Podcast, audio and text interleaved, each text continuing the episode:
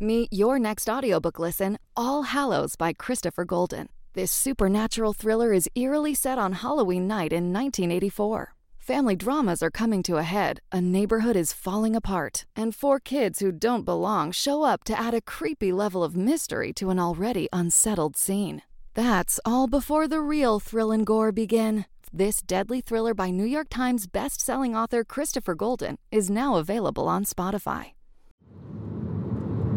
Here we go. Okay. So yeah, turning on the right. We're looking for a sign on a tree. Now we go down the track, and there's lots of potholes apparently. Oh. I'm with my producer, Ruth, driving down a bumpy road in the Scottish countryside. Highland cattle and weather beaten sheep gaze at us judgmentally. The city slickers are in town Yeah. and they don't know what they're doing. Okay. Wow, this really is a potholed road. Here we go. Lots of nice Scottish rain in those puddles. We're searching for the house of a woman named Bridget who has a ghost story. It's our last story this series, and we're going to be telling it across two episodes. Trust me, it's worth it. We've travelled 600 miles north to hear it. Here we go. They say cows sitting down means it's going to rain. What about sheep sitting down? Something more sinister. Okay. Don't ask. It's a tale that will take me from a hospital in central London in the early 90s to this remote spot in Scotland. I'll be meeting skeptics and believers as I try to get to the bottom of a 25 year old mystery that includes a poltergeist, a strange apparition, and a group of terrified nurses who all witnessed the same seemingly impossible thing. I'm Danny Robins, and this is Haunted. Do ghosts exist? If not, why do we see them? Am I the only one that's seen this? No. No, I'm not, because Denise has seen it and Lisa's seen it, and we're clutching each other.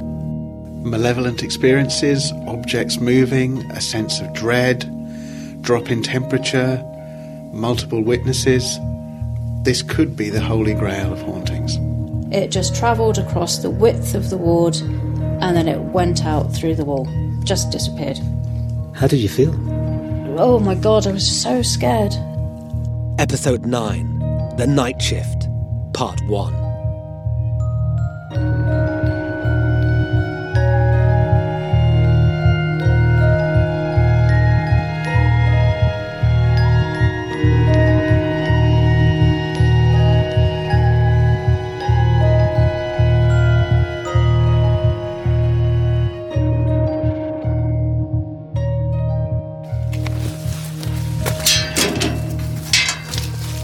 Bridget's house couldn't be much more isolated. Lots of sheep around the place. Wow, this is rural. It's amazing what some people will do to get away from a ghost.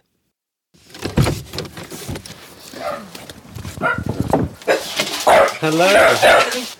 I forgot that he barks when he hasn't That's met people okay. before. Hello, Bridget. How do you do? Hi. Nice to meet you. and you too. I'm really sorry about the track. No, no, that's fine. That's fine. We went the wrong way. We went. Um, These days, Bridget works at a small hospital near Aberdeen. She has that hearty, unflappable quality of someone routinely faced by blood. I love a wound. I love something open and Oh, really? that would need cleaning and closing. I'm in the right job. She says all this whilst rustling up tea and biscuits. And then we settle ourselves in her lounge, in front of a roaring fire.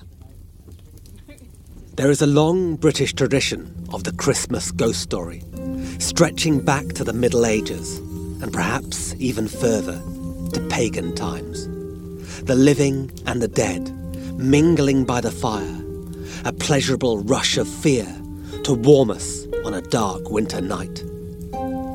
After the English Civil War, such tales were purged by the Puritan Oliver Cromwell, but then rekindled for the modern era by Charles Dickens' A Christmas Carol. It is nearly Christmas as Bridget and I sit on her sofa, the flames throwing shadows that dance around the room. And I see the ghosts of past, present, and future come to life in her eyes. I've heard that nurses tell the best ghost stories, that they have their own traditions. What is it with nurses and ghost stories? It's death, I suppose, is the, the most obvious answer. You cannot be surrounded by so much death without being more susceptible. You often hear about the black humour of doctors, the kind of gallows humour. Yeah. Are ghost stories a way of dealing with death? Possibly. I think it's almost an expectation, especially if it's a night shift. Years ago, people did stop and have their cups of tea in the middle of the night and tell the stories, or, oh, well, have you heard that one? Or, do you know what happened on such and such a ward? And are the stories passed down from older nurses Yeah, to younger yeah. nurses? Yeah, okay. absolutely. So it's a rite of initiation. Yeah. Mm-hmm. Bridget was 21 and recently qualified when she started work as a nurse at the old Middlesex Hospital, just off London's famous Oxford Street. The Middlesex has since been closed and demolished, but back then it had a world famous reputation. Only a few years before, Princess Diana had opened the UK's first AIDS patient ward there. The hospital was at the forefront of modern medicine, but the building itself was steeped in history. The actual external appearance of the hospital was old and beautiful. You would go in, you could smell the wood. Not actually the clinical smell that you can smell in modern hospitals where you're overwhelmed by the alcohol hand rub and cleaning smells. It, there was very much an old smell about it. And of course, before long, she was introduced to the hospital's ghost stories. I think probably the first one I remember on one of the the floors on a, a very grand landing. There was a portrait of one of the hospital benefactors, and the first job that the night sister had to do when she came on was shut the wooden doors that covered the portrait. And the saying was that if the portrait wasn't covered, there would be three unexpected deaths before eight o'clock in the morning. And it was still done religiously, without exception, because nobody would take the risk. And apparently, it did used to happen until they decided we need to cover up this portrait. He was an atheist, and his conditions of leaving money to the hospital was that it wasn't to be used for any religious purposes at all. And they went and built a chapel with it. So apparently, that's when the mischief started happening. Apparently, angry atheist, Yeah, they relocated the chapel, which did happen, and covered up his picture at night. and then all was well. So you've come up this grand staircase, beautiful old wooden banisters, um, lovely wooden floors, but you would walk quickly past that portrait. Most definitely. Bridget was assigned to the cardiac ward on the fourth floor. It was usually people that were waiting to go in for heart investigations, people that were being managed for heart failure, and then the coronary care unit. Usually, people were in either severe heart failure or had had heart attacks. So was it a place where people did die quite often? Yeah, uh huh. Lots of deaths, young as well as old. Do you remember the first death you had to deal with? It was a lady on the care of the elderly ward, and she just died. It was her time. I'm not sure what actually took her into hospital in the first place. Can even remember the position of the bed and being taught how to lay somebody out. That was something that was taught very seriously about, you know, making sure people were properly washed and how you used to wrap them in the shrouds, which isn't done anymore either. That used to be quite an art to wrap somebody in a shroud. There was always this fear, oh my god, this fear that once you had wrapped them up, they would suddenly sit up. Especially when you move them as well, sometimes the gases come out, so they make noises even after they've died. And that can play absolute havoc with your imagination. Bridget worked mainly night shifts, fueled by takeout pizza and vending machine coffee. She was enjoying her work and got on well with the patients. One of them was an old man called Les. From my memory, he was 81. He was definitely into his 80s. And he had heart failure and he was due to have heart valve replacement surgery. Bridget formed a bond with him. I looked after him for ages. It was a very big part of the ward, you know, his presence there, especially in cardiology. You do get patients that are there for a long time So you would get very, very used to people and very, very fond of people. So he was with us for quite a long time before his operation just to be stabilised and then went for his heart valve surgery. He had drains in from his wounds. Normally, you know, you would have surgery and perhaps a couple of days afterwards you'd be able to get the drains away and people would start their recovery. But he just kept producing massive amounts of stuff, for want of a better word. Although he was conscious and he knew what was going on, his health was very, very poor. But I do wonder whether the active treatment phase went on for too long because obviously at some point in any person's episode of care if things aren't working is it time to call it a day and just support them in a dignified death Les lay in one of the side rooms on the ward, reserved for patients to recover from operations. Except he was not recovering. Bridget felt uncomfortable, watching his prolonged decline. I'm talking weeks. And it was hot. I remember it was so hot. He was on a pressure mattress. The room was always boiling because of this mattress. And the sun would be coming through the windows. It was just always boiling. I think that's my memory. And you could smell things when you went in because it was hot. And other nurses will know what I mean. just the smell of discharge. This is the smell of a man dying. Yeah. And how do you think his state of mind was? Fed up. Absolutely fed up. He wanted to live. But when Les's time finally came, Bridget wasn't at work. He died a peaceful death, and he would have had a nurse with him. And then what happened after that? I came on duty, found out he died. I was sad but relieved. I thought it was high time that he had been allowed to die. Bridget's housemate and friend, a nurse called Kristin, also worked on the ward. She had looked after Les as well, and I'd not managed to tell her that he died. So when we crossed paths at the hospital, Kristin said to me, Why didn't you tell me about Les? Bridget's answer would come back to haunt her. I just said, Oh, I'm really sorry, I forgot. I think those were my fateful words. I forgot. I'm honestly sure that that's what triggered the chain of events. Coming up, Les may be gone, but strange things start to happen in his old room.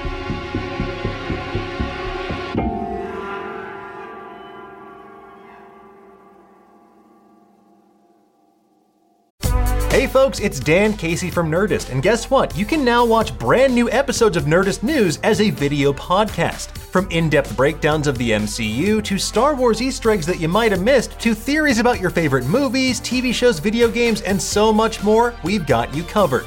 Watch now for free on Spotify.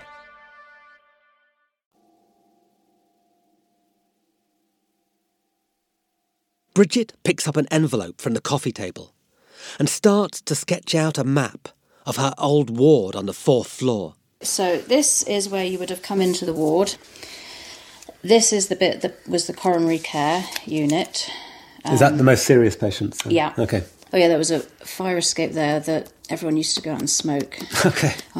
believe it or not. Um, Is that where you'd sit and tell ghost stories? yeah, with your little cups of coffee from the Klix machine. Um, so here was the nurses' station. Just off here, there were two side rooms. These side rooms are crucial to your story. Yeah. It was late summer 1992, and Bridget was starting a run of seven consecutive night shifts. Seven nights she would never forget. The first event that happened was bed 15. This was the bed Les had been in before his ill fated heart operation. The buzzer started going off at night, and there was nobody in that, that bed. And so you'd go and you'd turn the buzzer off, thinking, that's odd. And it happened a few times. We didn't start talking about ghosts at that point, but we thought it was, you know, just a little bit odd because it wasn't happening anywhere else. This is the bed space, and you would have a handset that would be mounted onto the wall, which be fed like with a wire, um, so it could be placed by the patient's bed, clipped onto their, their bed covers or on their bedside table. So you would go physically reset the buzzer and trot back again, and it would keep going off. So this is a buzzer going off next to an empty bed. Yeah, And is this something that had happened before? no. The following night, a female patient was brought up to the side room where Les had been in the weeks after his operation. The room he had died in. The woman had come direct from surgery. She'd had a procedure called an angiogram. At that point, patients used to have to be on bed rest for it was about 12 hours. So we know that she wasn't somebody who was getting out of her bed. And the buzzer went off in her room. I didn't go into it, one of my colleagues did. And we realised at that point, and actually this was our fault, but the buzzer, the handset was mounted on the wall, so it hadn't been left by the side of her bed. So it was too far away for her to reach. Yeah, she would, couldn't possibly have got it. It went off, I think, twice more that night. She said she didn't press it. The next night, Les's room was empty again. We used to try and keep side rooms for isolation purposes if possible. And that night there was just lots of banging and clattering going on in Les's room. And you'd go in to see, you know, what's going on. Is there a window open? Are things being blown over? But the windows were shut. I know that the windows were shut, and it was a modern door that once it's shut, it's shut. It's not one of these things that kind of swishes open. Banging and clattering. Mm. Just what do you like mean? things being dropped. Like if I was to drop, should I do it now? Like you just hear things like that. This was odd, but Bridget knew that night shifts could affect even the most steely nerved nurse. On a quiet, dark ward full of the sick and dying, every cough and creak can seem amplified, and the ghost stories on the fire escape probably didn't help. But still, the noises were unusual, and when the dawn came, she was glad. The spell of night was broken. Odd sounds from empty rooms could be laughed off.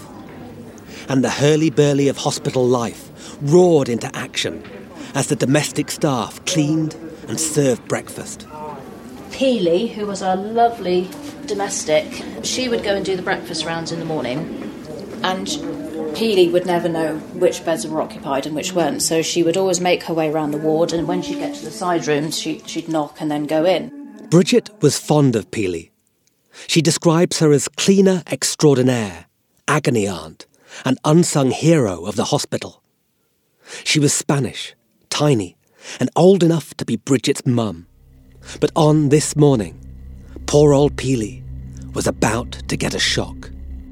She would have been told that the buzzers had gone off on the the empty bed spaces, and she came running out. Bridget, Bridget, there's things all over the room. And we went in, and the towels from the the paper hand towel dispenser were strewn all over the room, just everywhere. It was as if somebody had taken the entire contents and just chucked them everywhere.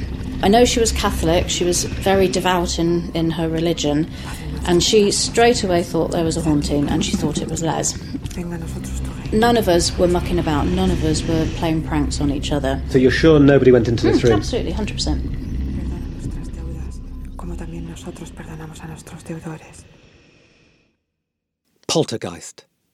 The term was first coined by the medieval Protestant reformer Martin Luther, merging the German word polter, meaning rowdy or noisy, with Geist, meaning ghost. The angry, mischievous spirit who throws objects around is now a staple of ghost stories and beloved by horror filmmakers. Perhaps it's because, despite its invisibility, the poltergeist is the most tangible of ghosts. Look, argue believers, a spirit that has a physical effect on the real world. You saw that book move, the cup smash, the papers cascade across an empty room. But surely, thought Bridget, ghost stories do not really come to life in efficient modern hospitals. Yet, on the fourth floor of the Middlesex, it seemed a pattern was beginning to emerge. Same thing happened the next night. Lots of banging and clattering again. Les's room, still empty. And in the morning, another strange scene as Peely the domestic entered Les's room again. Peely went and did her rounds in the morning, and she came out again. And the nursing Kardex, which is a folder full of dividers that you would put all the patient's relevant paperwork in. So, not the actual medical notes, but all the bits you use day to day, sort of drug charts, observation charts, care plans.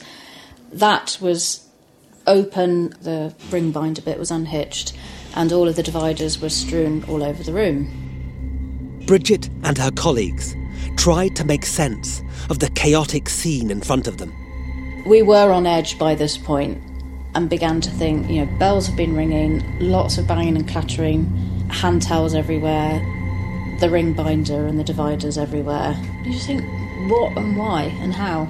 Because we were on the fourth floor, there were windows, but I can't imagine a sort of Spider Man person scaling up to, to do that with the dividers, and nobody could have gone into it from the door because we were there. This is where we began to think is is it being haunted and is it Les? And in the midst of the chaos, an unwelcome memory rose. That too short exchange with her flatmate Kristen. And with those words ringing in your head. Yeah. I forgot to yeah. tell you. Oh, sorry, forgot to tell you Kristin, I Les died. forgot. I'm really sorry, Kristen, I forgot. I think come back words.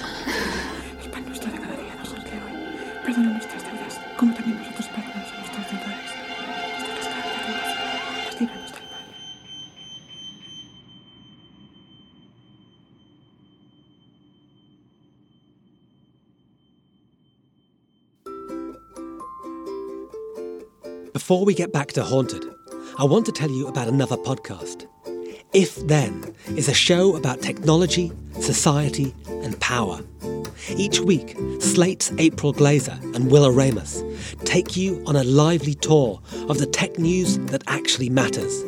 From fake news in your Facebook feed to the algorithms that want your job, with newsmaking interviews of key tech industry figures, fascinating academics, and top tech journalists. They explore not only how the technology that's shaping our world works, but the ideas, ideologies, incentives, and biases that underlie it. And guess what? They don't always agree. Every episode features an in depth interview with newsmakers like Antonio Garcia Martinez, Ellen Pao, Lina Khan, and Tim Wu. So that's If Then, a show about technology, society, and power. And now, back to Haunted.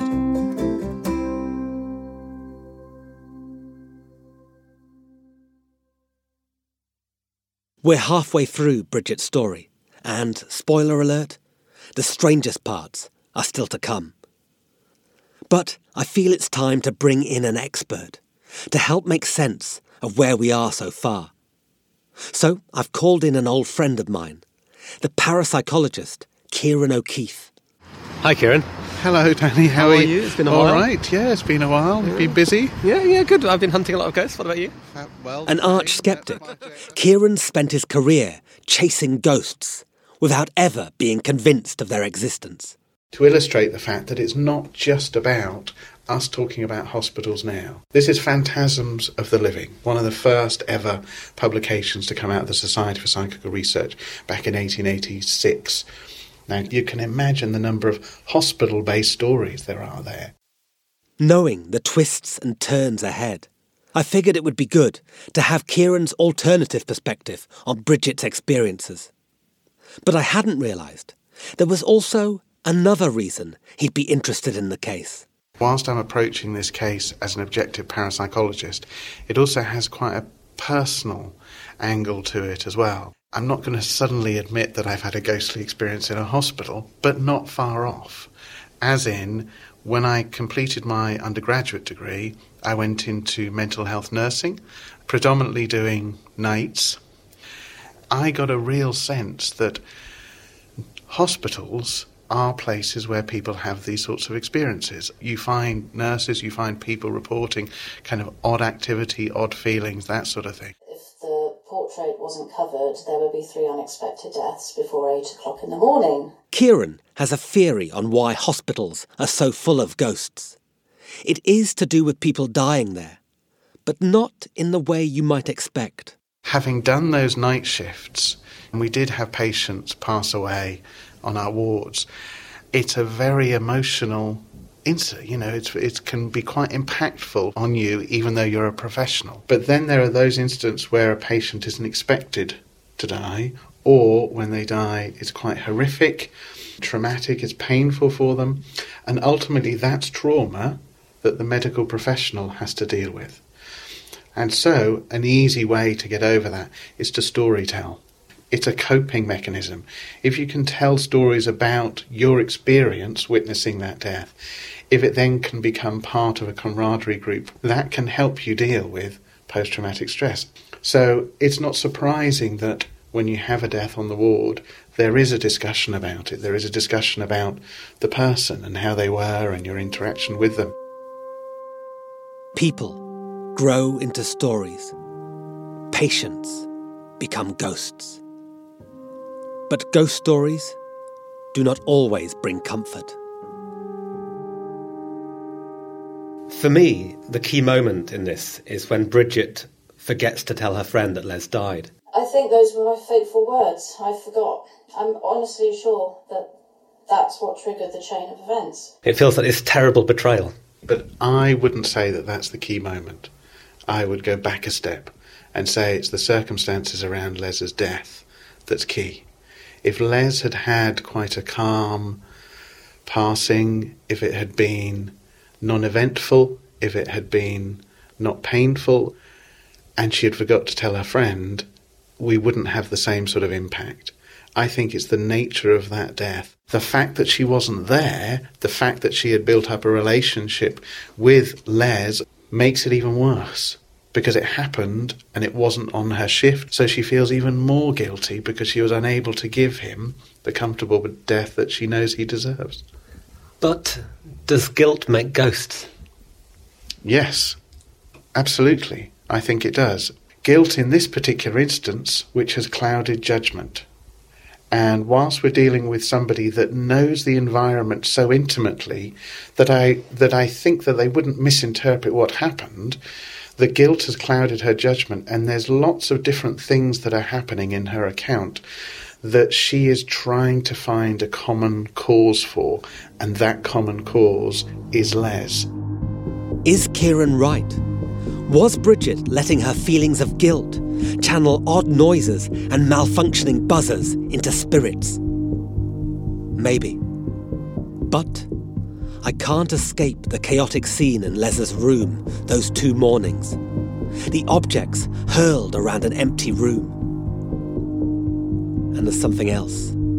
Something that stops me thinking this case can be so easily explained. I know what happened next.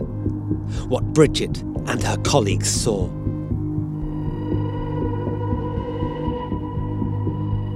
Next time, Bridget's week of night shifts culminates in terrifying fashion. Just utter fear, intense feeling of terror, um, because it was in my head, I knew it was a haunting. Ciarán looks for a living suspect. The gravity of that for her is I've got to let somebody know about this, but I don't want to be blamed for it. So I'm going to blame it on the spirit, and you know what? The bonus there is that I get people on my side. And Les does not go gently. And what was the feeling of the room? Evil. It felt like you need to go out from here. So all those ghost stories you'd been enjoying sharing, yeah, yeah, yeah. they got real. Mm-hmm. Mm-hmm. Absolutely. We were literally kind of clutching each other, and we were kind of beginning to cower. Can you and remember what you were saying to each other? At first, it was, Can you hear that? Did you hear that? And then, as we were all stood, we saw a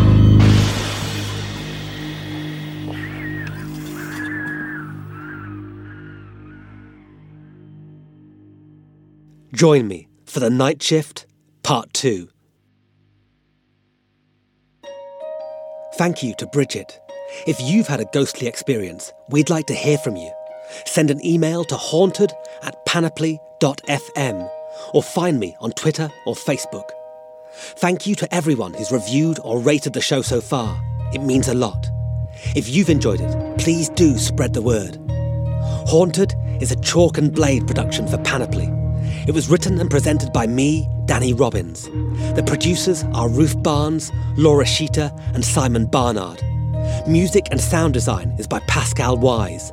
Jesse Brown painted our artwork. Special thanks to Ryan Dilly and Andy Bowers at Panoply. Until next time, sleep well.